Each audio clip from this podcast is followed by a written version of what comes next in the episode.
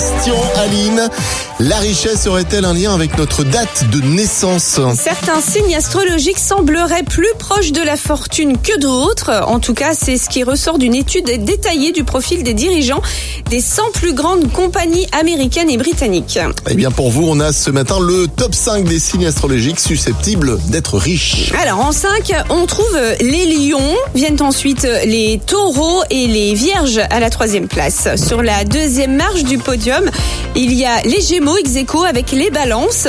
Et toujours d'après cette étude, le signe astrologique le plus susceptible de devenir riche est le Capricorne. C'est par exemple le cas de James Kinsey, c'est le PDG de Coca-Cola, ou Jeff Bezos qui dirige Amazon. Tu veux que je te dise? C'est foutaise tout ça. Ouais, tout ça parce que t'es pas dans le classement. Ouais.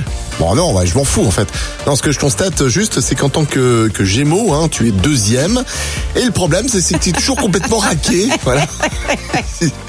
Elle est où la fortune, Aline? Pas chez moi en tout cas. Ouais. Tous les matins, Alex et Aline réveillent les Ardennes. De 6h à 10h, bon